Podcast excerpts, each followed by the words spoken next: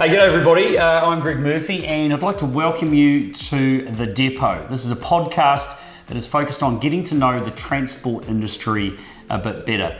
Uh, now, we know that transport is the backbone of the country's economy, and sharing knowledge, success and stories isn't really something that we do enough of. So the team at AutoSense has come up with this great concept to do a podcast about it, and I was of course more than happy to get on board and, and do the hosting. Um, in case you don't know, AutoSense is a driver training and safety solutions business doing some awesome things out there within the transport industry. So check them out at autosense dot co dot n z. Right, so our first episode of The Depot, and it's a pretty big one actually, um, The Great New Zealand Driver Shortage. Um, because there is a big shortage in New Zealand in the transport industry for, for that area. So here's what we know about truck drivers um, and driving trucks in New Zealand. More drivers are leaving the industry than coming into the industry. Uh, the average age is around fifty-four years old, and more than twenty percent of the drivers are now aged over sixty. Uh, only four percent of truck drivers are women, and uh, eighty percent of trucking firms have never employed a female driver before. Uh, there's a perception drivers work really, really long hours, around seventy hours a week. Uh, it's expensive to get licenses, and it takes longer for those under the age of twenty to get through the system.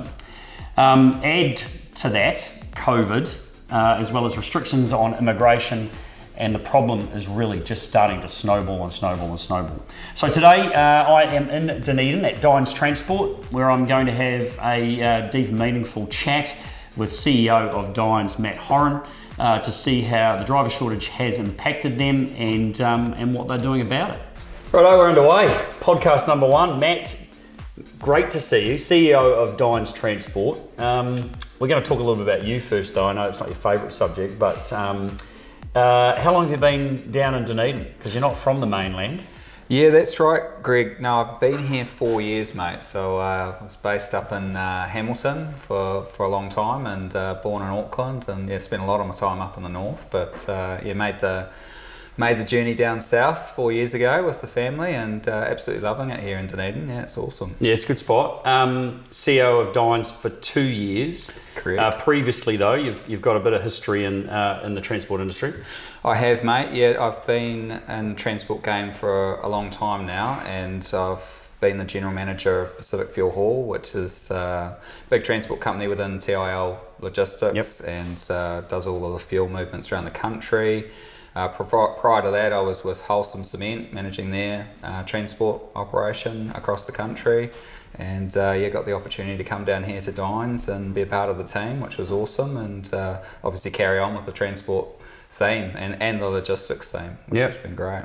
Um, and so what was the precursor to getting into the transport industry? Because uh, that's not what you uh, sort of focused on way, way back in the uni days, or, or you know, uh, secondary, tertiary education. Um, you didn't, uh, yeah. didn't focus in that area? No, mate, I kind of took a pretty interesting path to get here, actually. I Um, I started out on, on a journey. I think my, my dad had sort of said to me when I was super young, well, you know, you need to do a business degree, and I was your typical sort of teenager who did the exact opposite of what he wanted to say. So I went and searched for the exact opposite, and uh, for me that was um, outdoor rec, and I got into whitewater kayaking as a whitewater kayak instructor, which uh, I think um, my, my dad sort of looked a little bit uh, sideways on, but uh, I kind of loved it because the outdoors taught you heaps about leadership, and yeah. um, it was just an interesting place to, uh, I guess, lead people, especially whitewater, where you'd give briefs to people on the side of the river that all sound great, um, but once you get in the river, the chaos just ensues, and people kind of do their own thing. You got to be able to obviously gather people's confidence and, and get them uh, working as a team and in environments where, you know, nature's chucking a whole lot of things at you. So for me, I, I learned heaps about leadership in that journey, and um, would never trade it. Like, it was a great, uh, great way to grow. And then I got to the point though where it was a bit difficult to make money out of kayaking uh, in the winter, and uh, I kind of just moved into a factory role, just trying to make ends meet, and, and I sort of ran into a, a guy who picked me out of the factory and sort of said, well, you know, I think he could do more, and I didn't really know. Was that because he saw potentially that, that leadership situation? I don't, I, well, skill? I, I'd like to say yes. Yeah. I, I, I'm sure that, um, you know, I think the key thing was that, yeah, he was just the, one of those classic guys who did see something more in me and said, do you want to go into the to the office and plan the manufacturing and get involved in the that side of it? I didn't know how to use a computer. I didn't know any of that sort of stuff. I sort of just had to have the boys in the factory kind of have my back and make sure that we got everything sorted. But I, I, I grew through that and picked up skills and fell in love with the whole concept of logistics. And that uh, that sort of got me back into a, uh, my first role um, with a company called McDonald's Lime, which uh, basically had manufacturing, but they also had uh, transport. That was my first sort of uh, engagement with transport. And, and I sort of loved the idea of it. Followed my career through a number of different leadership roles and um, found my way into Holcim and onwards with, with transport. So I think the the background at outdoors just gave me a really good foundation around, you know, how, how to how to connect with people, how to work with them, but also, yeah, when things are getting tough, um, how to how to manage in those environments. It's easy to manage when things are going well, mm. but when things are going backwards, um, you've got to know how to work with people and build great relationships so that everyone's walking with you in the in the, in the headwind. So, so if you can sort of put it into a sort of a few words, then what what exactly is it that you that you do love about transport? I love I love the people that are in the industry. Yep.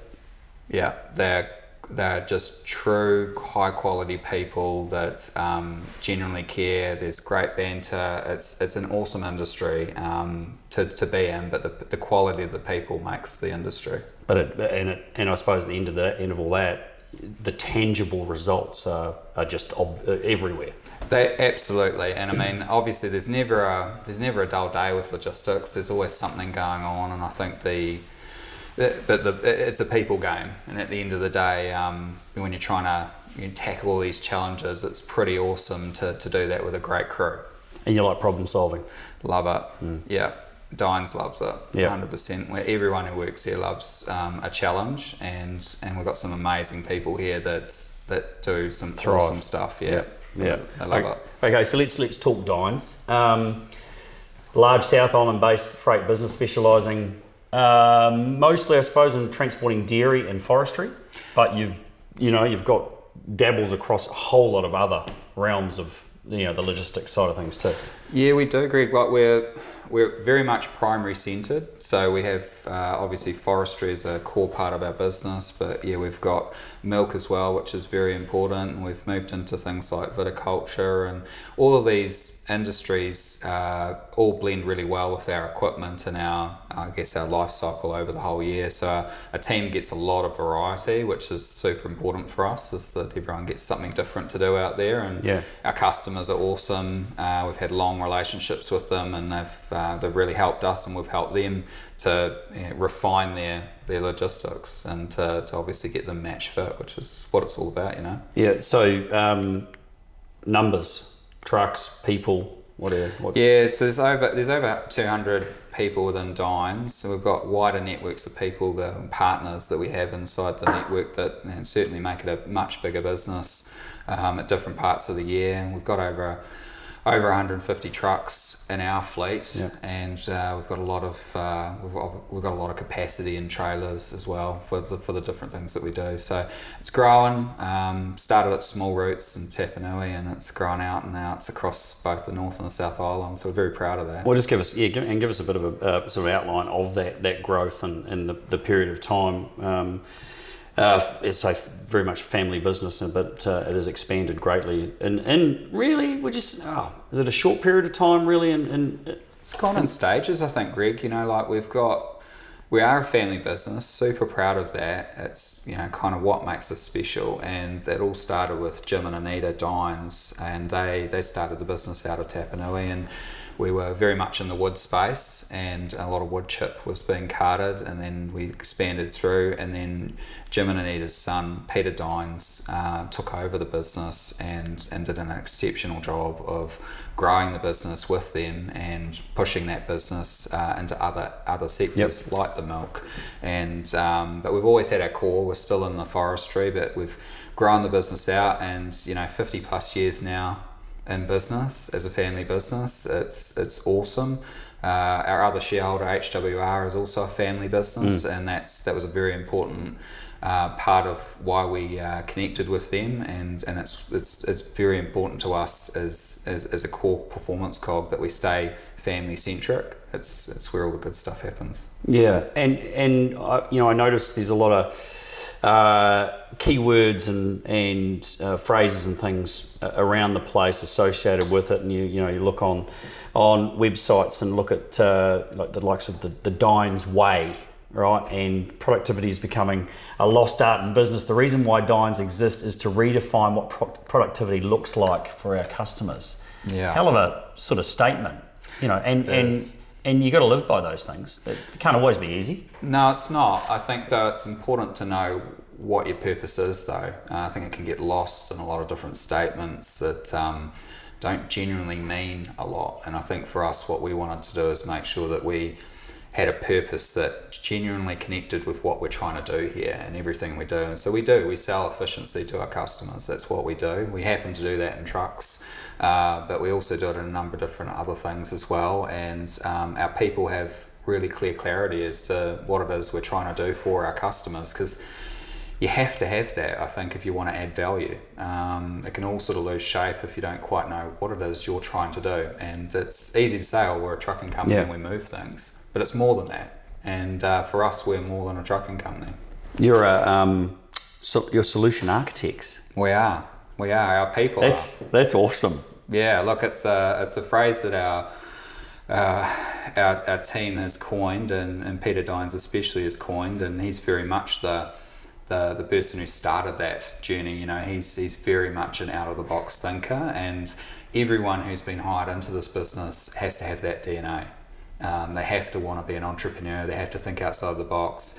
Uh, we give people the freedom to, to think for themselves here, and some people love that, and other people struggle with it. And I think um, the ones that love it just thrive in our environment, because we, we challenge the norms. We We'll think, you know, we'll ask people to, to take risks, calculated risks, um, in terms of um, innovation, and and try and find better ways of doing things. And and, and I think that over our our journey as a business, we've had uh, a number of things um, come into our business uh, that have added innovation and value to our customers, which is awesome. Which is what you want, you know. It's the continuous improvement thing, you know. But and. But there must be, I mean, with that, and you know, the words culture and team and all this kind of stuff, which which I've been associated with for a very long time, and I've seen um, many people claim that they operate under those those labels. Yeah. And but when you look at the true sort of meaning definitions of those things, and then you look at how they're actually going about it, they actually they don't connect at all. Yeah. They're, you know, that they are quite simple, and, and I think in what they in what they mean, but they're not necessarily easy to actually, you know, adhere by or live by. And and it takes a, it does take a lot of work to just to make sure that that's maintained. You know, so how much effort and, and you know resource goes into into that side of it for you guys to to make sure that you are ticking those boxes for what they actually mean? Yeah, it's a good it's a good question. I think, you know, like for me, culture culture is consistency. It's defined by consistency. Um, it gets broken when people are inconsistent um, with the values and what they're doing. And for us, the values have to be things that are genuinely things that exist here, not things on paper that we've invented that we want people to be. Yeah. And um, and they've obviously got to be the, the true D N A that want, that makes us successful. And that's why we went through a process of identifying our values, which will always be different to someone else's values. And um, and that's not a bad thing.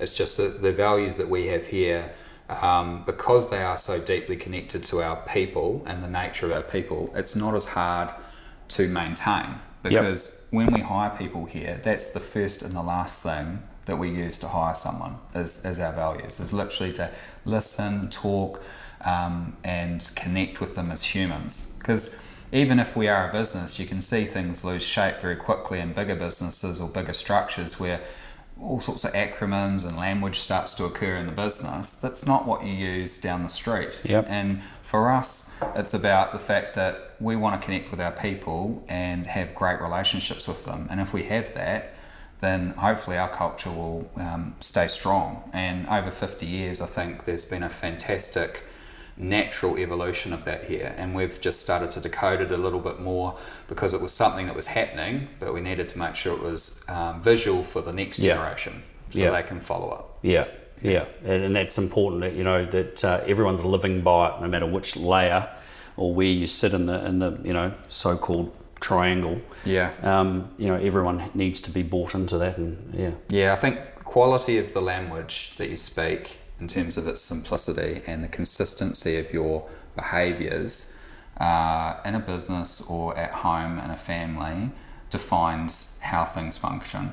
And when people don't uh, deliver that, and I've seen it myself, um, you know, through my my career, uh, that's when you see things fall apart. Is uh, when some a rule that was in place or a, a stance that was in place is suddenly changed or adopted. Um, just because of an event, and everyone looks at that, and then that shifts the culture. And so I think culture is an evolving thing, and yeah, it's a thing that hundreds of books have been written about, and it's easy to market it, but I think it takes it takes a lot of work uh, when you're trying to do some when you're trying to breed a culture that isn't you.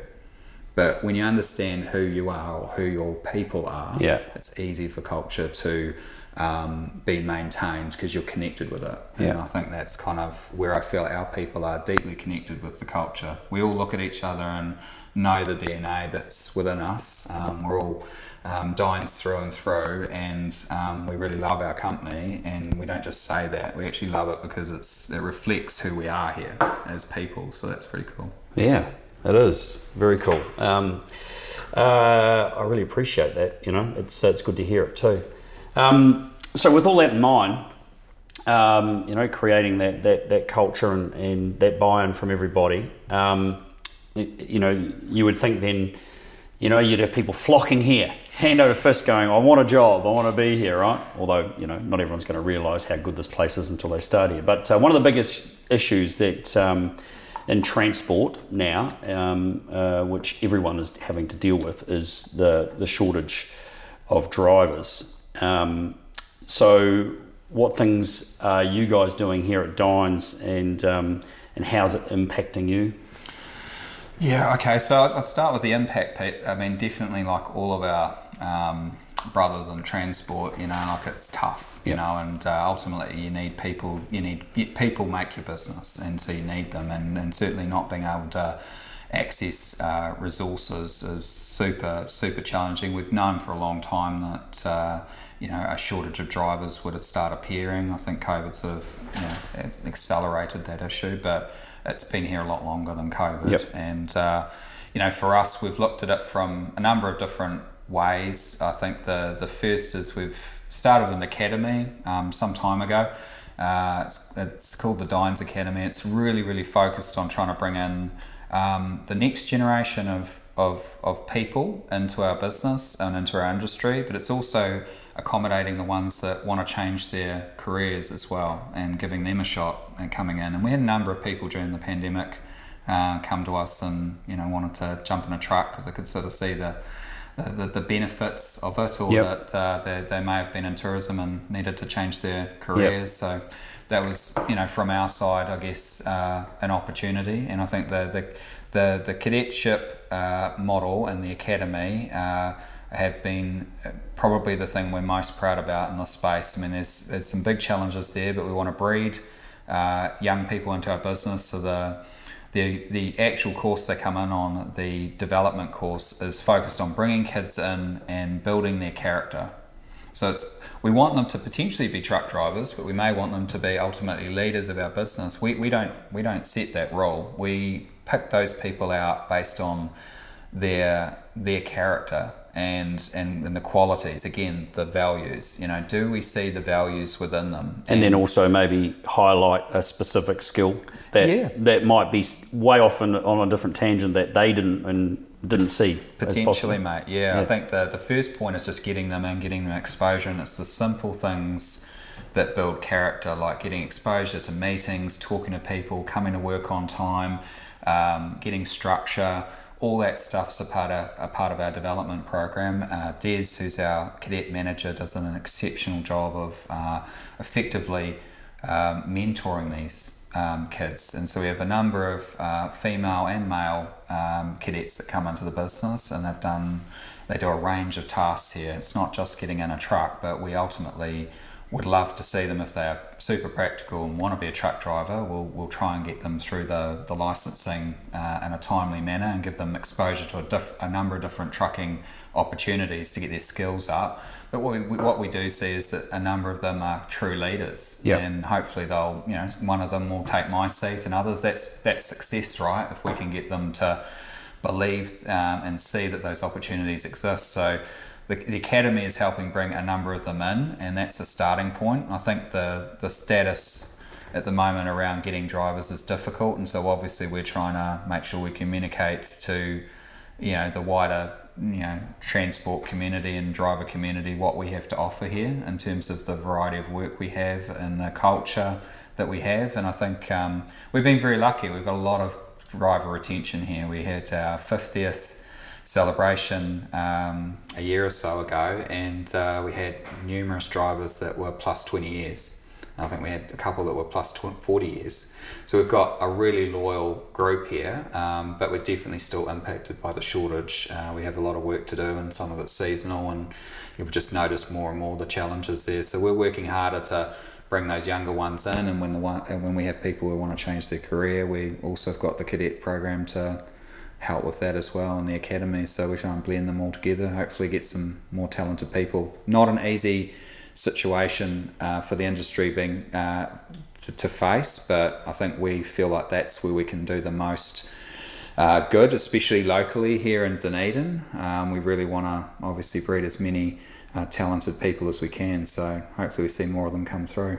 And so with the academy and the cadetship, um, uh, do you have cycles of that, or, or or can anyone come at any time to join? Anyone, be... anyone can apply, Greg. I think we've actually had a bit of a waiting list for some time now, which has been quite, um, well, it's quite cool to see. Because that's, that's a lot of resource to put into that, right, too? It's huge, yeah, it's huge. So we interview them. Not everyone uh, makes the grade, yeah. and some of them get given uh, a lot of a lot of pointers to go back and, you know, work on and bits and pieces. We make sure that people understand, though, what they need to work on, but it's certainly not just a, a, a breeze-in type exercise. There's a selection process, and uh, as I say, uh, our website gives you access to the cadet program, and you can uh, submit your interest, and then we, we get going with having chats and finding out. Every cadet gets interviewed by myself. Yeah. Um, so I'm super interested in who they are, and they also get interviewed by Des and the uh, the team in the academy. Would, um, and do you tell them a bit about your story? Yeah, I do. Because actually. I mean, it's I mean it, it's important that, you know, they see the boss, the C E O sitting there um, behind the desk, and, you know, there's be a preconceived sort of idea about, you know, you know how you got there. They probably yeah. don't think that, you know, what yeah. where you started and where what you were doing and how you've ended up where you are. Yeah, I definitely do have that chat. I'm always interested to know a little bit about them in terms of their passions, but I do show them our org chart, which we've flipped around the other way, where the drivers are at the top of it. Yeah. And so I really want to show them that, look, the titles mean nothing here, yep. including mine. At the end of the day, we don't even have our titles on our business cards, because we're all just doing something different in the business to make the machine uh, perform. And so we try and make sure they understand that all of these roles are important, and they are. And everyone's just got a different function, and to not get hung up on those titles, because we're not, we're not pretentious people here. And I think that we give them hopefully a feeling of confidence that uh, we're a family, and you can come into our family and hopefully be whatever you want to be.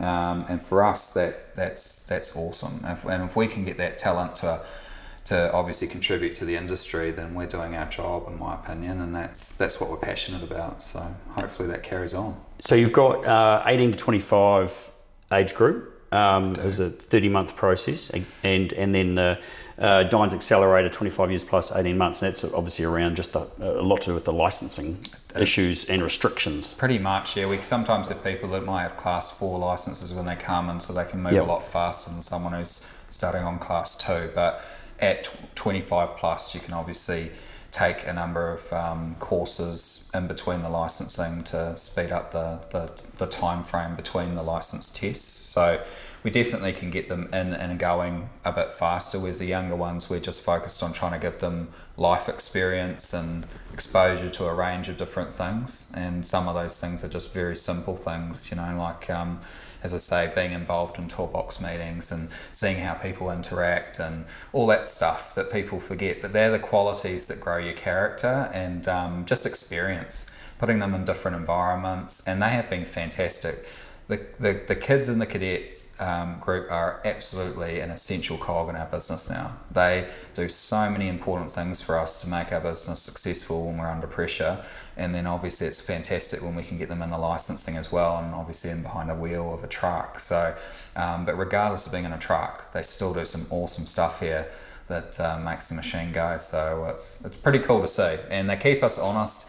Um, they're good characters. Um, a lot of young people have some really good ideas, yeah. and they, they stress test our business, and that's what we want. We want to be challenged. The business can't stand still. Well, they got different. They got you know, there's different ideas now. You know, there's, there's this generation, different ideas on what success is and what they want, what they're looking for, what's what they see as obtainable or yeah. achievable as well. Yeah, that's right. I think connecting, uh, that's the most important thing that we've recognised moving forward, is just connecting with people individually and recognising that every person here has professional and personal aspirations, and you need to understand what they are, and they will be different between the different age groups and what people are, are looking for. And our job is to make sure we tailor the journeys here for everyone. So the journey when you get to retirement is hopefully that you've been with Dynes that whole journey. That's our ultimate goal, and um, that we've provided you all the pathways on the different paths of your life in terms of what you need. And I think that uh, the younger ones, when they come in here, they,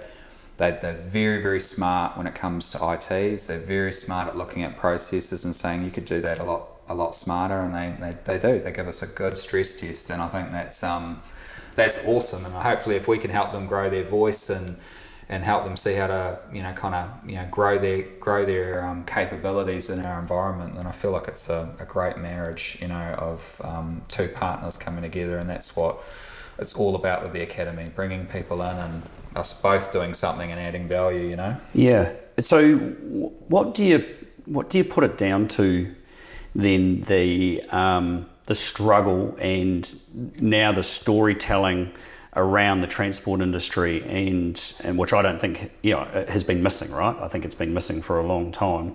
Um, the, you know, putting the industry on a pedestal mm. to actually let the nation know how, you know, they turn up at the supermarket, or they turn up at the hardware store, or they turn up at the petrol station, they turn up and, and just, just they want to, they pull the bowser out and there'll be petrol in there, and they'll turn up at the hardware store and they'll get their, whatever the item is they're looking for, and, and they turn up and they flip the, you know, the bag of flowers on the shelf. It's just an expectation that all that's going to happen. So, you know, what's gone wrong that the industry is is fighting so hard now to to encourage and, and attract people to be a part of it? Yeah, it's, it, a, it's an education piece, I think, definitely. I think, you know, like, society is different to what it was thirty years ago, and I think, you know, a lot of people who might have grown up on a farm or understood where their food comes from, you know, with a lot of Uh, you know, people moving into cities and city life, it's it's not uncommon, to be fair, to find a number of city people who aren't aren't quite aware of how things get in the supermarket, like you say. And behind that, there's also the transport as well. And so I think the industry as a whole, including including us at Dynes, I recognise we probably haven't done the greatest job of marketing our industry or making people aware of what we actually do. They might see the truck down the road, but it's putting all the other dots together so they understand the flow of, of how logistics works. The pandemic's given us a great advertisement of what's been going on and what happens yep. when it doesn't work. And a real focal point.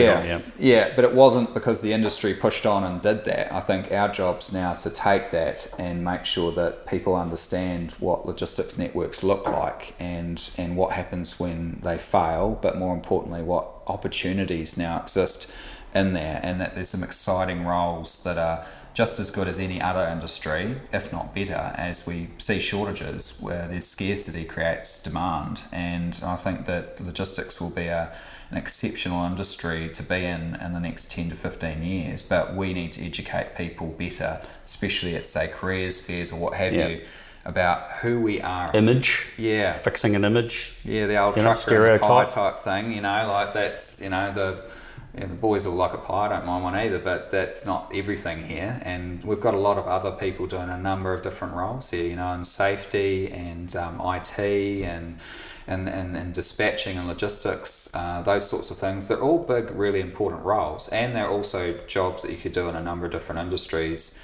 And so I think there's a lot to offer, but we've got to step forward as an industry and start marketing ourselves better. Yeah, absolutely. Um, it, because there's, I mean, options and what, what people want to do, lifestyle, all that kind of stuff. I mean, you know, the stereotype around, you know, seventy, eighty hour weeks and working six and a half days a week, all this kind of stuff. I mean, there's the new young generation, new generations, they're not, um, they don't want to be thrown away every minute of their day at work, do they? No, we've got to find a balance. I mean, there's definitely work to be done, and I think that, I think people do want to work, but they also want to achieve goals, and we've got to recognise that some of those goals look a lot harder to them than they might have done twenty years ago.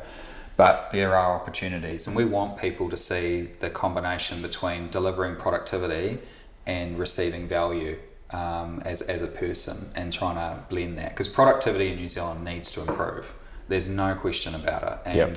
I think that, you know, a number of the sectors we've had that are, are suffering, you can see that productivity is, is the piece that's rearing its head here, where Um, as costs increase um, and are getting passed on, there's no, there's no productivity in the mix, and, and it's just sort of starting to become a black art. It's starting to get suffocated by unnecessary um, unnecessary sort of uh, structures and roles that um, you know, just slow things down. I mean, there's important there's some important stuff that needs to be done, but productivity is is something that often just gets neglected. But if you look at some of the other countries, like the likes of the Singapores and stuff like that, they have focused on productivity and value add. So the, the, the stuff they're selling to the world is value add. And then you can go and obviously then deliver higher wages. You can give people more. And I think, you know, we've got to look at that uh, across the across the country. I guess it's a broader topic, but I think um, in our industry as as well, we need to we need to be smarter.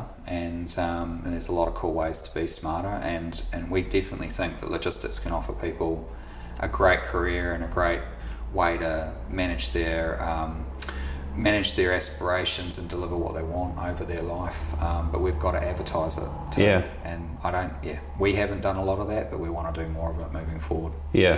Um, so is there is there a, is there a, uh, an absolute specific area of the that whole logistics? Is it just drivers that there's the a major shortage of, or there is it just across the board in all the different aspects of it? It's across the board. Yeah, yeah. It's across the board, Greg. Like there's. So in your business, oh. I mean, uh, you've got you've got people on the ground. There's forklift drivers. There's there's you know uh, office I T, in the I T office people. Yeah, every everyone. You know, like if you try and find anyone, and I'm sure yeah. every industry would just tell you the same thing. You know, like there's there's a shortage of people in general. There's obviously going to be a a, a massive shift of people going overseas. Um, potentially shortly in the, in the coming months, yeah. And so the it's a challenge across the board. But truck driving is like the the lifeblood. The drivers are our you know a, a massively important piece of our business. And you know ultimately, if the truck is not moving, mm. doesn't matter about the rest of it. Pretty much, mm. pretty much. So we we've got to work on all those facets. It's definitely um, it's challenging times, but with challenges like that, there's opportunities. And so I kind of get excited about the opportunities, and, and there's plenty there. And that's what our team's excited about is, well, okay, well, that's the environment. So what do we do about it? Yeah. Um, and I think we've obviously started with the academy, and we're constantly thinking about the next ways forward. And you know, sometimes too, it's about retention of people, and that comes back to those family values and how we treat people. Have you had to, you know, on top of all the other processes, the academy, the cadetship and everything, I mean, uh, for um, retaining people, and uh, have you had to look at incentivising and, and and other ways to, to make sure someone doesn't jump over to somewhere else? Uh, a little bit. I think, you know, there's been elements of an uh, incentive, but I think a lot of it is how we treat people. Yeah, yeah. Yeah, we, you can often just grass is, someone. Grass isn't always greener. Yeah, and look, from our side, what we, we definitely do is, uh, you know, there's certain situations where someone might want to leave, and sometimes we accept that they might want to go and see other environments because they've only known ours, and, you know, our hope is they'll come back, and many of them do. Yeah. And I think, though, it's the quality of the conversations Uh, that need to be had uh, with people that defines whether they want to stay here, because it's not all about money. Uh, I definitely know that for a fact. I know that people want to be treated with respect, and they want to they want to feel like they're part of a team, and that's what we focus on in the way that we we treat people, which shouldn't be that difficult. You know, like it's just just acting like a normal human, to be fair, but it gets lost in the business structures and, you know, the complexity and what we think's important. Yeah, and all the acronyms and things like that. Look, I'm not interested in them here. Yeah. Um, I'll speak to someone in normal English. We'll have great conversation. Um, that's that's important to me. Um, I think that we don't want to overcomplicate uh, complicate the way we talk and interact, and that's where people sometimes get lost in the system and want to leave. So, yes, there's probably incentives, and yes, there's a number of different things around that, but I, I would say that our big focus is on how we treat people. Yeah, oh, I seem to be very proud of that and, and confident about it too.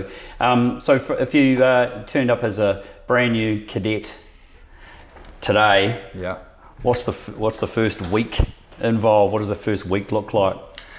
Because it could probably quite, it could be, you know, quite uh, you know, you could be taken back by what you see around here. Yeah, look, it's it's interesting. It could be anything. Um, there's a lot of different things going on at different types of the year, and I think what we try and do is just settle the, settle them into some basic stuff. We have a wheel polisher here, so that's um, uh, one of our pride and joys, and so that machine uh, is dedicated to the cadets. So they have to run that machine and polish all the wheels and make sure that uh, they're all looking sharp, and it's just uh, an introductory task of responsibility. Yep. So that's your machine, you handle that, you, you you work that, and they do a great job. Then we move them on into other tasks, and Des kind of works with each individual um, based on their characteristics. You know, it's a bespoke program, I think. You can't, you know, leadership is, is to me, it's not a course, and everyone's got leadership in different ways and styles, and so you've really got to work with the individual to Um, unlock that, and I learnt that a lot from the outdoors. You know, people yep. have got it in them, but they'll, they'll they've got different styles. Yeah, different different different walls. Yeah, our job's yep. to unlock amazing, their right? potential, right, mm. and to get the performance out of them. So that's what we do. We kind of see what they like in the different environments. We'll put them into different tasks. They might go into our warehousing business, as you say. They might get a chance to hop on a forklift if they've got the license. Uh, they might just hop on a truck with a driver and go out and see the different runs. And so Les, uh, Des just basically puts that program together as he sees it, and that sort of helps grow them. And then eventually we put more structure in play, and months later they've got kind of a more rigor to, to what they're doing. But at the start, it's about just, just you know, getting in the environment, enjoying it, talking to people, and getting their confidence up, making sure they're turning up on time, mm. making sure they're looking sharp with their uniforms, and just getting the basics going. And then, yeah, hopefully from there, just, you know, building off it. Yeah. yeah. Um, let's uh, backstep a little bit, just uh, COVID. Um, uh, how did how did you guys, how did Dynes survive through that, that period? And I mean, initially, when not no one knew knowing anything, what was going to happen, how it was all going to work. I mean, how how did that? Um, uh, how did you guys control that that initial phase, especially um, learning yeah. about what what needed to be done? What did you you know, and what did you put in place? Well, I think COVID was a such it was an opportunity as much as a threat. Uh, I think it was an opportunity for us to make sure that we stood up like we wanted, like we always want to, and uh, step forward and do what we say we're going to do, which is look after our people. So a number of our people were up in um, viticulture having to do grapes, and that was sort of given an exempt to, to carry on. So it was a very challenging situation. So we had to focus on our communication with our team, and they I, I will forever be thankful for what our staff did during that situation. They were all just uh, amazing, um, amazing human beings in terms of their ability to stay there um, calmly and work through it. We obviously want to make sure that they were safe the yep. entire time, but we had a job to do to get the harvest done, because grapes got to come off, and there's a few people that like them. People, so, people got to drink their wine. Yeah, there's got to be some stuff that's got to be done there. Um,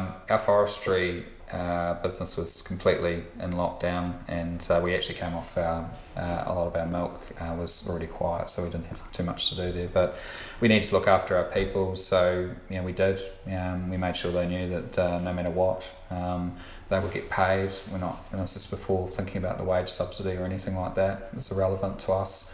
Um, we just need to make sure that they knew that everything was okay, and, and then ultimately what we got out of that was when there was a couple of opportunities where work needed to be done, uh, everyone came to the to the party and they all stood up and said, yep, put their hand up and said they definitely work. And so it was a murky, crazy sort of period, but I think, uh, you know, obviously trying to understand where it would end or what it was uh, was challenging, but it was an opportunity for us to demonstrate our values again and again. Mm. Because that's when it matters. When the, when the going's tough, that's when those things really matter. They and pay nothing. off, yeah. Yeah, and for us, it wasn't a case of having to get ready for it.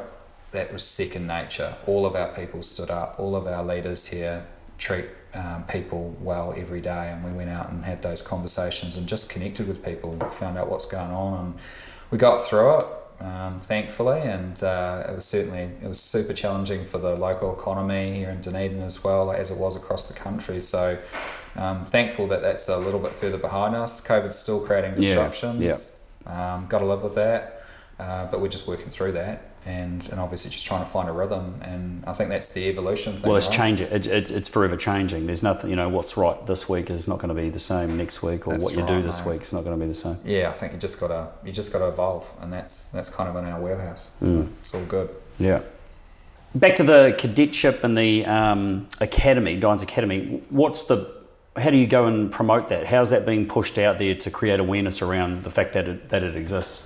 Yeah, it's it's a good question, Greg. I think there's two two ways. One one on our website, so dynes dot co dot n z, we've got a page that explains all about the cadetship, and it helps people see exactly what we're looking for in, in a cadet, and uh, and also for someone who's looking to maybe change their career.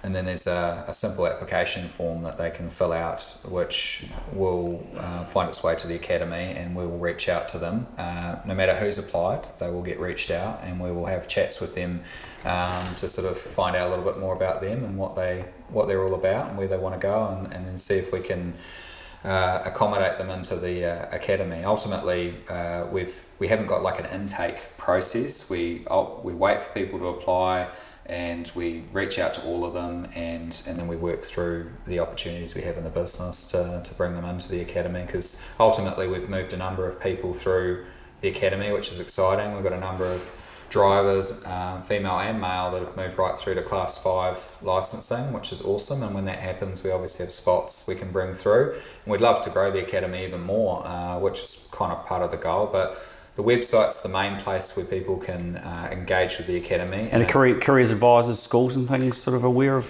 Yeah, the careers fair uh, or advisory um, uh, channel is definitely the other area that we're working on hard now. Um, yeah. So we've got a careers fair coming up, and that's that's a big focus for us about, again, that conversation around how we market ourselves and the and the academy, but more so just the actual industry as well. So that's the big focus, and we'll probably just keep pushing on with those career fairs, making sure that we're getting to the, the coal face. And then ultimately too, um, yeah, we have a number of referrals, word of mouth. Yep. Uh, a lot of that stuff goes on too, which is pretty cool. And as I say, we've got... we've certainly, you cast a pretty big net, don't you, really? Yeah, not, not short of applicants, yep, which is awesome. Uh, but we definitely need to Uh, keep seeing more young people come through, and more people who want to, you know, change their careers. Yeah. So the, the systems are all there, and the avenues to communicate are all there. And um, really need to bring up, because it's not something that um, is goes uh, seems to go hand in hand, is is girls, women, yep, you know, in the industry, and especially in the driving trucks part of the industry. You know, um, it. it You know, why is why is it so hard? Why has it been so difficult? You know, you know, because they, you know, girls do an amazing job, and you've got quite a few that have come through that are just, yeah, you know, are just proving, you know, absolutely their worth. Obviously, and it what we need more, yeah, um, females to be uh, to be thinking at this path, right? Yeah, and look, it's perception and marketing, yeah, and ultimately that's just led to a point where, you know, some people don't pick up the phone.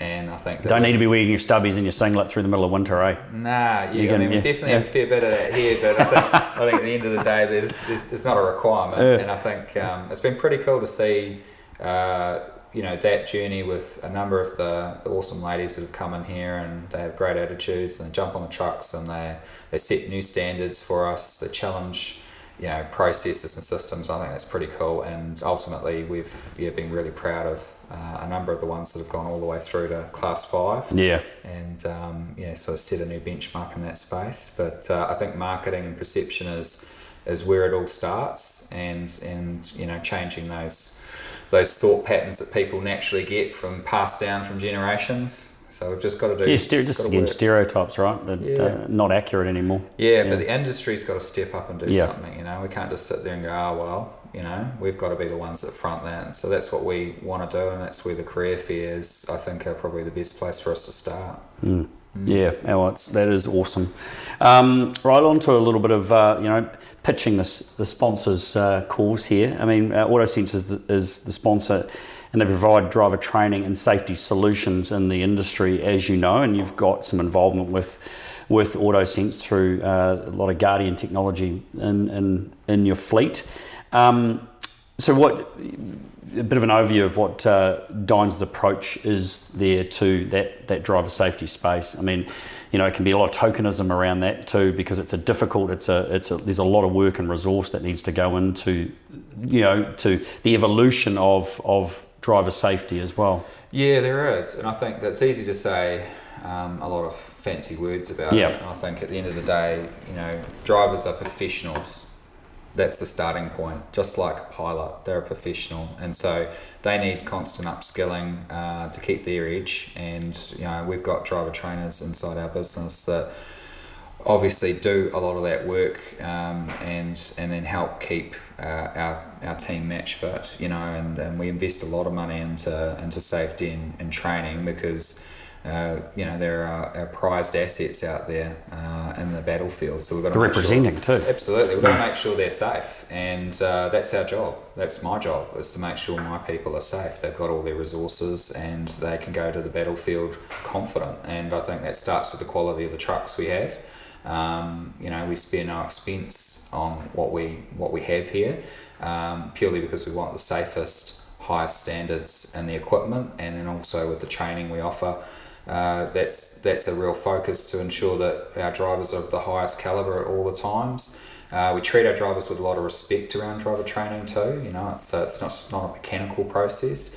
Um, we certainly want to acknowledge the drivers that are at the, the top, and we use a lot of technology to help um, you know acknowledge their performance. And and, and drivers do want to be acknowledged. Yep. Um, I think that's just human nature, yep. right? They're professionals, yep. and a professional wants to know that he's at the top of his game. So we put a lot of effort into into that driver training space because uh, that's how you breed good people, right? And uh, you bring them in, they're often very, very good, but you've got to maintain performance, a bit like a sports team, you know, like you've got to train. And that's what driver training and other, other initiatives are. It's just keeping your match fit. So, um, you know, and I know there's a lot of operators out there that uh, do an amazing job in this space, but it's it, it, it's a message that needs to be sort of spread f- far and wide outside the industry into just everyday mainstream people moving around in vehicles. Because again, it's the, you know, just because you've got a license that says you're allowed to drive, it doesn't mean that you're as good as you can possibly be or as safe as you can possibly be. And, and it is like everything else. You you need to, you know, have the reboot. You know, there's a new program come out. You've got to take it on. You've got to have it installed, you know, to get the best performance. Yeah. And, and you know, we, um, you know, that obviously is really important in the transport industry. Um, but it's it, it should be important across the board, shouldn't it? No matter no matter what you're doing. Absolutely, mate. I don't think it's it's, it's specifically what we're doing, but I think it is, as you say, it's it's it's, it's ultimately just recognising.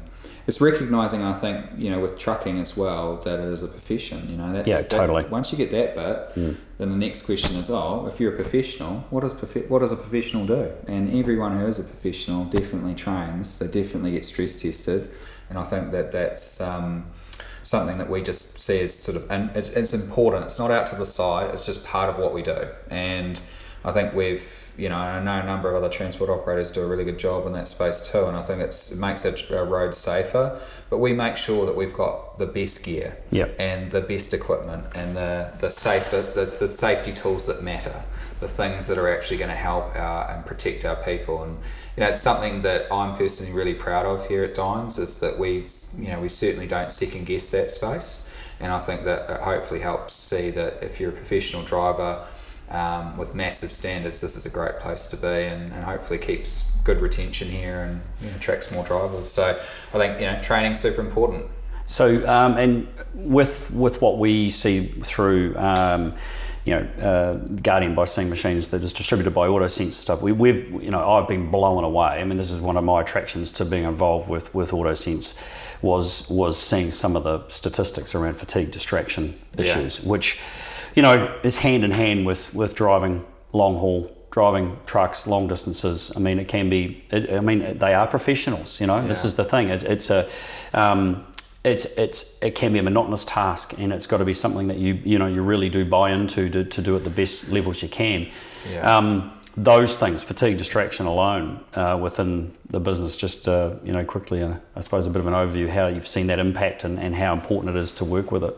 Well, look, I think you know the reality is that fatigue and distraction is the number one risk, and it's facing that. You know, it's a ghost fatigue in yep. my view. Yeah. Um, it's great to have logbooks, and we've got electronic ones, and that's great for compliance, but fatigue can impact anyone, and that's something that we faced some time ago, um, and and and from a you know from my perspective, I'm pretty passionate about it. In fact, that we need to.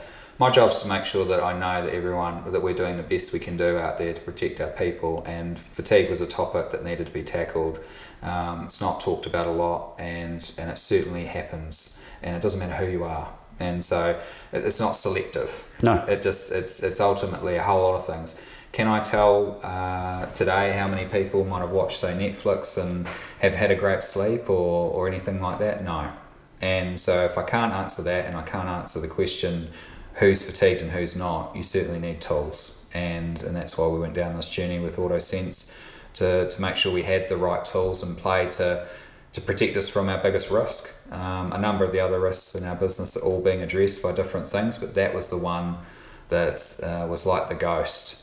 You know, in terms of knowing when it would appear and where it would appear, and uh, and ultimately, you know, we have a duty of care to the, the people on the road, as long as the uh, as well as the people inside our business, to make sure that we can satisfactorily say that we've got not complete control of that topic, but we've got we've got tools that support us in managing it. Yeah. And I think that if you're a really high class professional operator in our industry, you have to have those tools to be in that category, and, and you know, and this is where the tech side of things, you, you know, we've had to, we've had to, we've had to understand it and accept it, right? Because, you know, it's now there. It's now identifying issues. I mean, I mean, this stuff is still, it's pretty new. It's it's in its infancy still, right? It's still mm-hmm. growing, um, and just over four thousand units throughout the industry um, now, mm-hmm. in an industry that's you know quite a lot bigger than that. Um, so that, that that acceptance of that is really challenging. And you've got a, a people's council. We do. Right, which is a, a lot of safety focus on that. Has that been an important part of of being able to um, get people on board with with those changes? Because we know a lot of drivers have been pushed back and been against, you know, the stuff that's you know telling them what to do, or you know making them or trying to make them better or help them through it. There's been a lot of pushback around it. There, absolutely, there has, and I think the People's Council was formed because we wanted to do things differently in safety. We wanted to simplify safety, and and the way that we talk to people, and make sure that they have the the stuff they actually need uh, to do their job. And so we formed the People's Council because we believed that we needed to get a greater voice within the organisation. We need to know the pulse. It's all good for me to say, I think I know what yep. people want, but uh, the People's Council was formed on that basis. No managers allowed at the council. We have an independent chair, and the drivers speak candidly about what's going on, what, what the focuses are, and managers also put forward um, concerns about things that are going on in the operation. Now, fatigue was the, one of the first things that went through the People's Council. Right. So it played a big role in our journey in adopting the technology, because what we wanted people to see was that the fatigue camera is for you and your family. it's not just for us, it's for you and your family. And once you understand why the technology is there, um, adoption was a lot quite faster. And it's obviously just treating people with respect. Um, as we've talked about a number of times in the culture space, it's when we've got something that's a bit contentious, it's often contentious because people don't understand it. And they also, um, with fatigue, often it's like, oh, I'm not sure it will happen to me. And so that's right. You want to be able to sit down with them and explain it, but more importantly, explain, you know, what would your wife say? Would she want that tool? Would your child want that tool? Um, I don't think there'd be a single family out there that wouldn't want um, to know that their dad or their mum had, you know, didn't have that camera in the, in the cab to protect them, you know, and that's what it is. It's, yeah. It's not for the company. And I think that a number of other cameras that have been sort of nitpicking and looking at drivers, um, you know, for different reasons, have created a negative impact on cameras, yep. full stop. So for us, we were aware of that, and so we, but we we really wanted to obviously get on top of fatigue and, and, and be a leader in that space. So the People's Council helped to talk to the staff and go through a number of iterations, which we did, um, consulting. We yep. probably did more consulting than most, um to to get to a point, but there's a point where, you know, a number of people just needed the camera in their truck to actually see it work and then find that it's actually not beeping all day. Yeah, and then yeah. They, our number one concern with the camera was it wasn't working. And I said, well, that's because you're not fatigued. That's because you're doing, you're doing everything right. Yeah, yeah that's yeah, right. But yeah. That was our number one thing that came out of it, which was quite quite hard case. Is that right? Yeah, they just actually thought there was something wrong it was with a, it. It was failing. Yeah. yeah. But um, that's but what that, we that's what we want. That's that's what we want. That's exactly what we want. Yeah, that's yeah. cool. Yeah. Hey, um, that's brilliant. I mean, I've taken up way more of your time than probably anticipated, but these things do go on and on a fair bit. So uh, very insightful. Um, lots of amazing information. Thanks for sharing too. Um, you know, what goes on here and, and what you do and how you go about it and, and giving your opinions on things. Um, you know, we're hoping that it will, uh, you know, continue to manifest through more and more that we talk to, and, and it, op- it gives an opportunity for other operators and, and you also maybe down the line to, to see and hear and, and um, do some learning across the across the journey. So I uh, really appreciate it, Matt. Thanks awesome. For, Thanks, cheers. Greg. Really appreciate your time, Matt. Thank you, everybody, that uh, has listened to our first episode of The Depot. Um, really interesting for me, fascinating talking to Matt Horan, the C E O of Dynes, about uh, the driver shortage, uh, how it's impacted their business and the innovative ways that they are recruiting drivers and providing them with a career pathway. Um, we really hope that you've all gained something from this chat, and I know that um, he'd be only more than happy to um, discuss further or, or you know, support um, similar ideas that uh, you might have. Um, the idea of the podcast is to share this knowledge uh, and the issues within the transport industry, um, as it's something, you know, I don't think that uh, we do enough of. Uh, so whether you're a fleet manager, a truck driver, uh, a female in the trucking industry or the transport industry, an owner operator, Um, if there's a theme that you'd like to hear about, uh, or hear me talk about, or interview someone about, then let us know. Um, or even if you'd like to uh, come on The Depot and have a chat with me, then uh, get in touch. Just email the depot at autosense dot co dot n z. Um, now, if, you've lo- if you do like what you've heard today and you want to subscribe to the podcast, um, then you'll get alerts each time a new episode is up. Um, so that's it for today. Thanks obviously to AutoSense for um, creating the opportunity to make this happen. Um, thanks again for listening, and we look forward to bringing you episode two of The Depot really soon.